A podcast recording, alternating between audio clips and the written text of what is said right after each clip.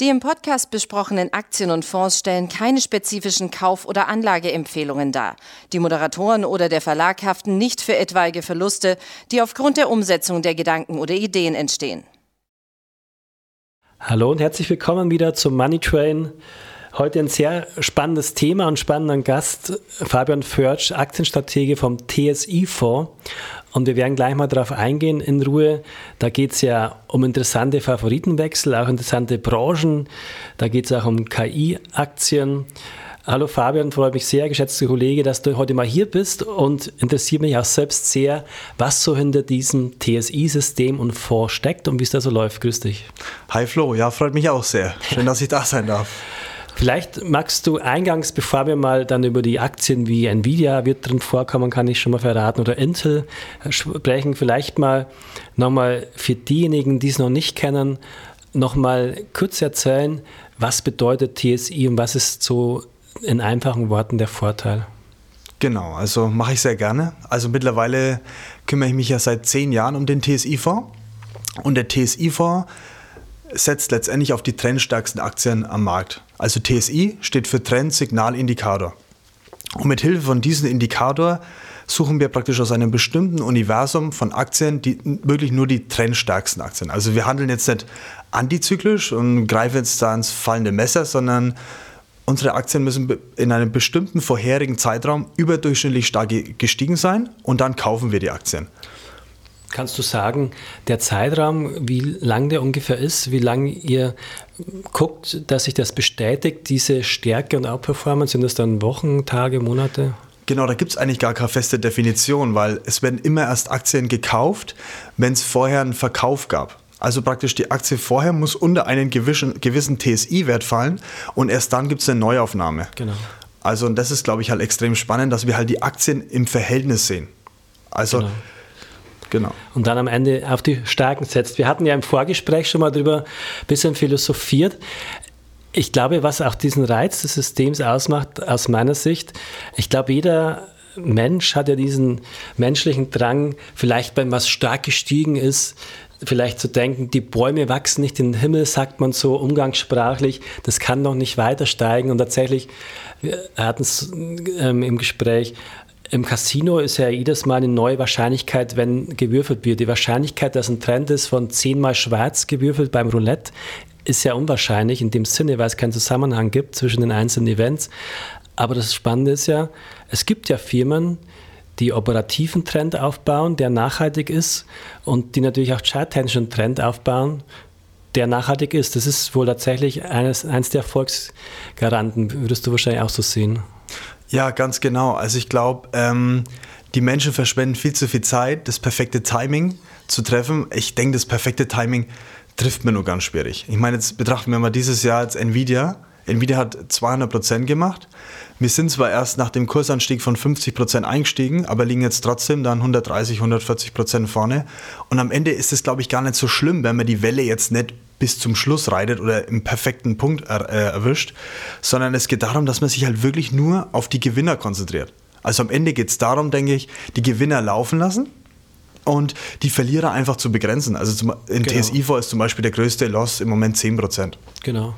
Und es ist ja oft so, wenn was wirklich nachhaltig und stark steigt, ist die Wahrscheinlichkeit eines Strohfeuers, Fehlsignals ja eher gering, wahrscheinlich mit jedem Tag, wo du siehst, da ist Stärkebeispiel Nvidia. Das war dann ja auch unterlegt. Das ist ja, nicht, ist ja tatsächlich fundamental durch diese operative Gewinnsteigerung danach zu Recht gestiegen, wahrscheinlich oder offensichtlich. Genau. Ähm, interessanterweise ähm, gibt es ja jetzt, glaube ich, hast du schon mal verraten, so eine Art Favoritenwechsel im TSI-System, was jetzt die KI-Chip-Profiteure angeht, oder?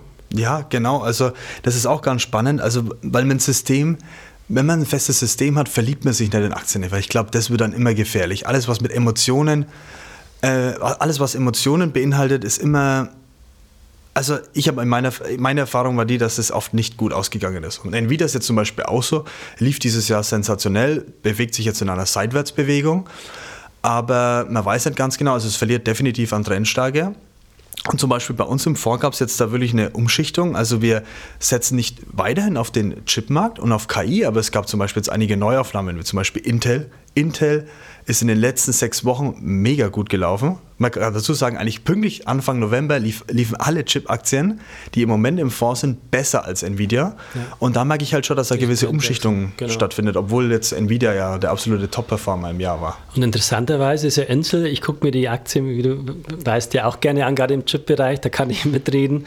Ähm, ist ja quasi 20 Jahre lang seitwärts gelaufen ja. und jetzt, wie du schon sagst, äh, schlägt quasi Intel in, in einer Trendstärke plötzlich Nvidia und obwohl ja Intel der Gigant warnt ist, äh, also in ja. der Wahrnehmung der älteren Semester ja immer noch, das war ja damals die Chip-Aktie wie jetzt Nvidia, der, der ja. Aufsteiger, ist ja quasi die, die Marktkapitalisierung von Nvidia mit 1200 Milliarden immer noch ähm, sechsmal so groß mhm. wie Intel. Also das wäre sozusagen ähm, wenn tatsächlich das gelingt bei Intel, ähm, für andere GPUs zu bauen und eigene GPUs anzubieten, ja. wäre unter Umständen ja auch fundamental argumentierbar, dass da wieder was Neues ähm, an Aufholpotenzial zumindest bestehen kann. Interessant, ja.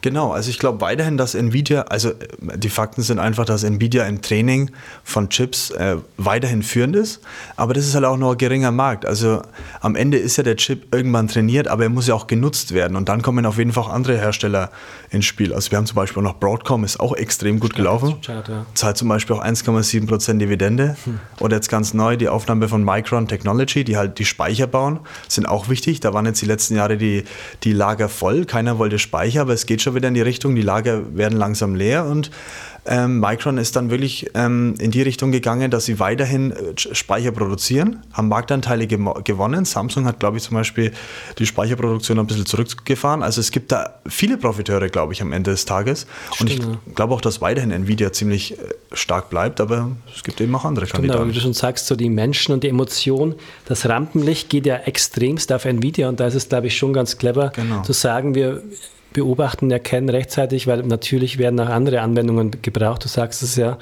im, im KI-Bereich beispielsweise.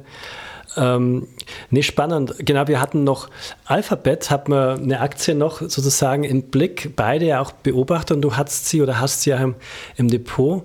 Ähm, vielleicht sagst du da mal was dazu. Das war ja eine dieser M7-Aktien, die enorm gut gelaufen sind und wo vielleicht, Fragezeichen auch an dich, ein bisschen die, die Trendstärke auch abnimmt bei einzelnen Aktien. Ja, also witzigerweise haben wir Alphabet schon vor vier Wochen verkauft, ja. ähm, weil es einfach spannendere andere ähm, Kandidaten gab.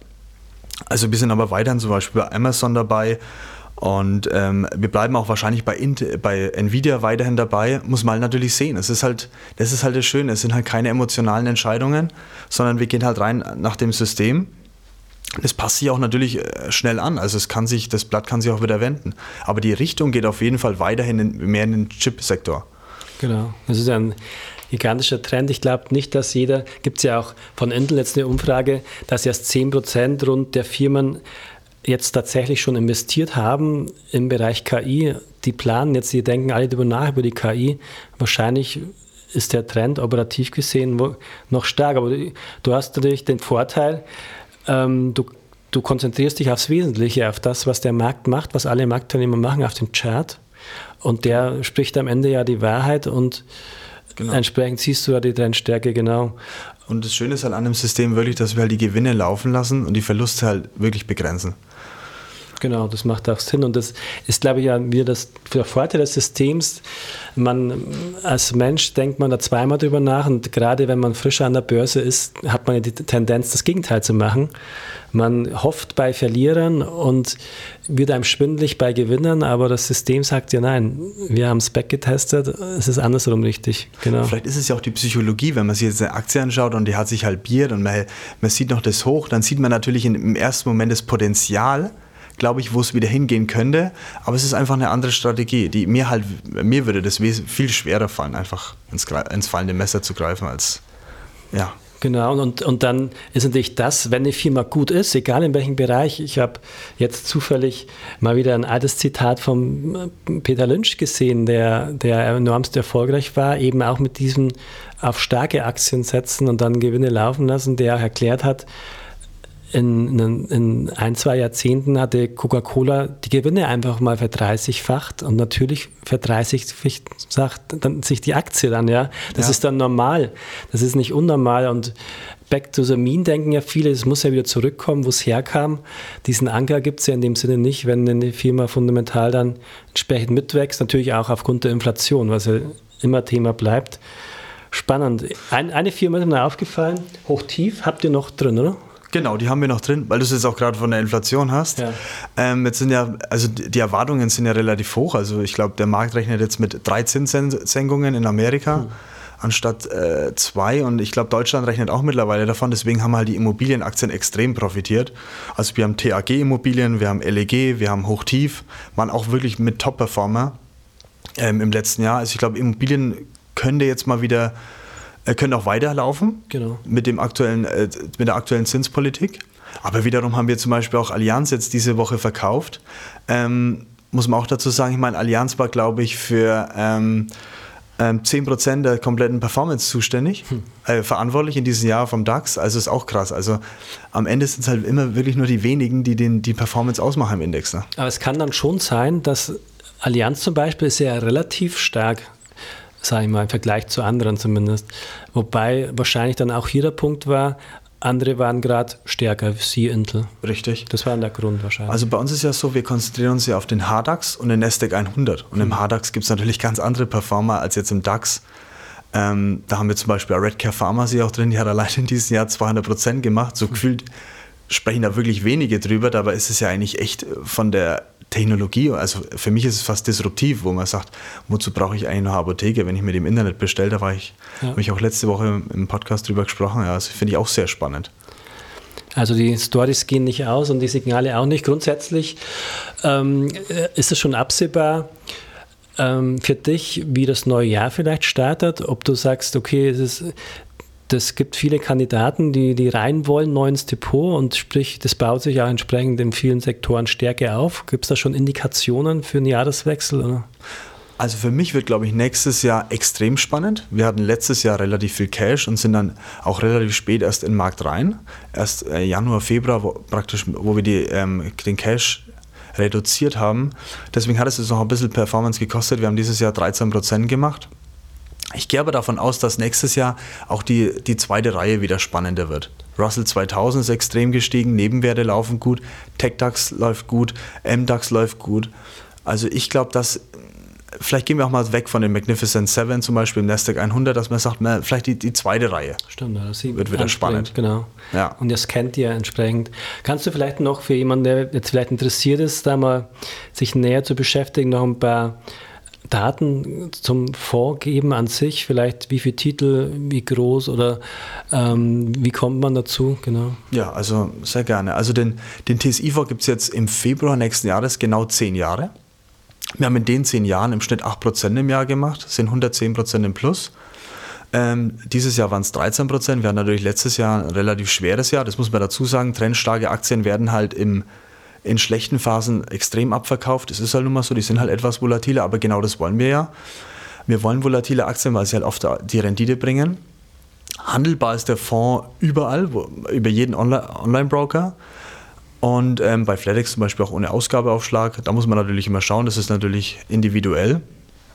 Und wir setzen halt in unserer Strategie wirklich nur auf den HDAX und den Nasdaq 100, weil da hat halt unser Backtesting gezeigt, dass es einfach die perfekten Indizes sind. Wir sind deutscher Fonds, dann haben wir auch deutsche Titel drin und der Nasdaq 100 ist halt extrem techlastig, hat praktisch ja alles drin, außer Financial-Aktien. Und das hat sich im Backtesting gezeigt, dass da halt einfach am meisten geht. Nee, genau. perfekt. Nee, ich habe es ja gesehen, ihr seid ja gut durch dieses Jahr gekommen. Es war ein volatiles Jahr, ist gar nicht selbstverständlich. Insofern sind die Vorzeichen ja sehr gut.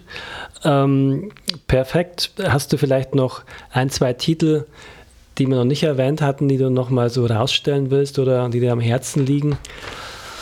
Also wie gesagt, also ich setze weiterhin auf den Chipmarkt und ich finde Redcare Pharma sehr extrem ja. spannend. Gut, da kann man jetzt sagen, ist halt dieses Jahr extrem gut gelaufen. Ich weiß ja, wie es nächstes Jahr läuft. Es ist viel eingepreist mit dem E-Rezept und so. Aber ich glaube, das könnte sogar noch weitergehen. Am Ende ist es halt so, ich habe zwar so natürlich meine Lieblingsaktien, aber das spielt im System eigentlich überhaupt keine Rolle. Also das kann sich wirklich alles schnell drehen. Und ich finde es auch wichtig, dass man sich da nicht zu so sehr versteift auf irgendeine Aktie. weil wir handeln eben nach System. Eine Nachfrage habe ich noch, als du weißt, die Nvidia verfolge ich ja auch schon lange und gerne. Ähm, habt ihr sie jetzt noch drin, beziehungsweise aber eher so auf, äh, in Richtung eher mal potenziell reduzieren? Wie ist da die Lage aktuell bei Nvidia? Ja, also tatsächlich ist es so, dass es es, sie ist noch drin. Hm. Es ist noch ein absoluter Top-Performer dieses Jahr, ist auch relativ hoch gewichtet mit knapp 6%. Aber wir gehen in die Richtung, ich arbeite lang genug mit dem System, dass es wohl zu einem Verkauf kommen könnte in nächster Zeit. Okay. Natürlich, wenn wir jetzt mal aus dieser Seitwärtsbewegung rauslaufen und neues Hoch machen, dann kann sich das ändern. Gut. Aber Stand jetzt, und es wäre auch gar nicht schlimm für mich, ich könnte damit leben, weil es gibt dann auf jeden Fall einen anderen Kandidat, der besser laufen wird. Oder sehr wahrscheinlich besser laufen wird und von daher genau, bin ich also, da relativ schmerzbefreit. Also die Ideen gehen nicht aus. Nee, wunderbar, sehr interessant. Danke dir für die Zeit. Ja, vielen Dank. Und dann lass uns mal wieder in die Börse stürzen und gucken, was, was hier Trendstärke wieder aufbaut die nächsten Tage. Gerade Chip-Bereich, glaube ich, freut uns ja beide, dass hier so enorm vorangeht. Und dann müssen wir, glaube ich, beide noch ein paar Weihnachtsgeschenke einkaufen, aber habe ich halt im Vorgespräch schon rausgefunden. Ja, ich glaube, da sind wir nicht ganz früh dran, aber es klappt wir schaffen das. also vielen Dank fürs Interesse und ich denke mal, wir hören uns bestimmt die nächsten Wochen und im neuen Jahr spätestens auch mal wieder zu dem Thema. Danke, Fabian. Vielen Dank. Ciao. Danke. Ciao.